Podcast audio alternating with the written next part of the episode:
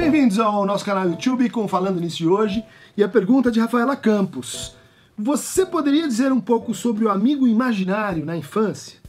Pois é, Rafaela, esse é uma, uma coisa mais ou menos típica. Muitas uh, crianças desenvolvem num determinado momento uh, um personagem Uh, um personagem que às vezes deriva de um desenho animado, deriva de uma história infantil, ou às vezes é criado assim completamente uh, pela própria imaginação daquele sujeito. Isso obedece a uma, um processo que foi muito bem descrito pelo psicanalista inglês Donald Winnicott.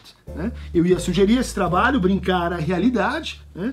e também uh, os textos do clássico da pediatria psicanálise, onde em vários deles ele vai explorar o que, que seriam essas experiências de transicionalidade. Né? Experiências em que se cria um espaço entre a criança e o outro, e é um espaço produtivo de indeterminação. É um espaço onde a, os limites do outro e os limites de si, eles são uh, elaborados uh, não sem alguma agressividade, não sem alguma intrusividade, não sem uh, aquilo que a, o Winnicott chama de falso self, por exemplo, que é toda a produção que a gente vai inventar, se inventar, para responder aquilo que a gente acha que o outro espera de nós. Né?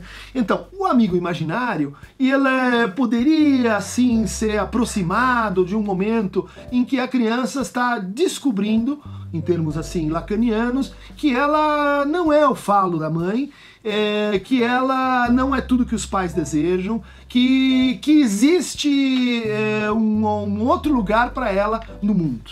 É, nesse momento ela experimenta uma solidão ela experimenta uma espécie assim de queda, de separação daquilo que ela achava, né? daquele lugar que ela, inclusive a partir dessa experiência, vai começar a nutrir, a imaginarizar, a às vezes idealizar, né? como um lugar assim perdido.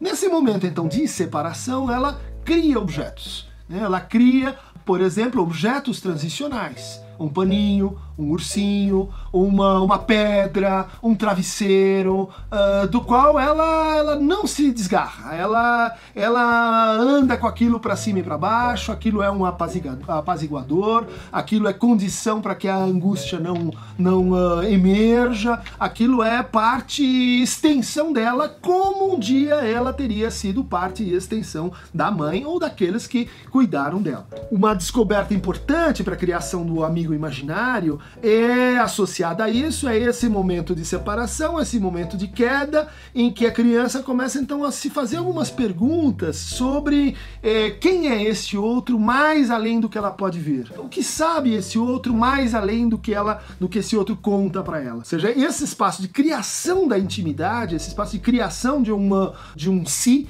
de um self, e ele muitas vezes vai se apoiar então na uh, do desdobramento de um uh, amigo imaginário. Né? Quem que é? Alguém que faz a função de um duplo, faz a função de um espelho, faz a função do que esse teria sido para o outro no momento em que ele estava assim mais junto, mais, mais uh, identificado com as suas figuras primárias. Uma distinção, né, entre, entre o objeto transicional, que como diz o Winnicott, ele, ele, ele não, não tem uma despedida, não tem um luto, ele simplesmente cai, ele, ele desaparece, ele fez a sua função e ele deixa de existir. O amigo imaginário é uma figura que a gente pode compor uh, com o que o Freud vai descrever como romance familiar do neurótico.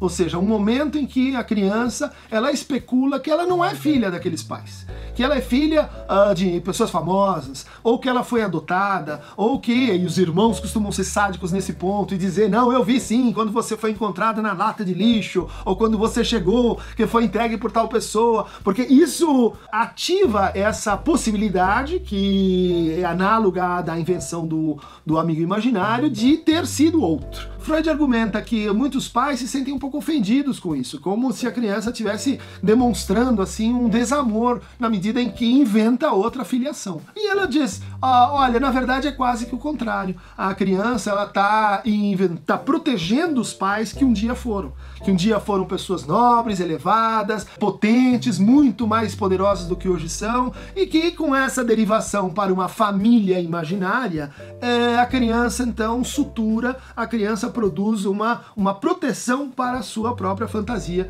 infantil. O amigo imaginário então é fonte de criação, o amigo imaginário é fonte de, uh, de cuidado de si, o amigo imaginário é uma, uma função que promete né, para esta pessoa uma certa criatividade, uma capacidade de inventar-se eh, diferente de si eh, em momentos vindouros na sua vida.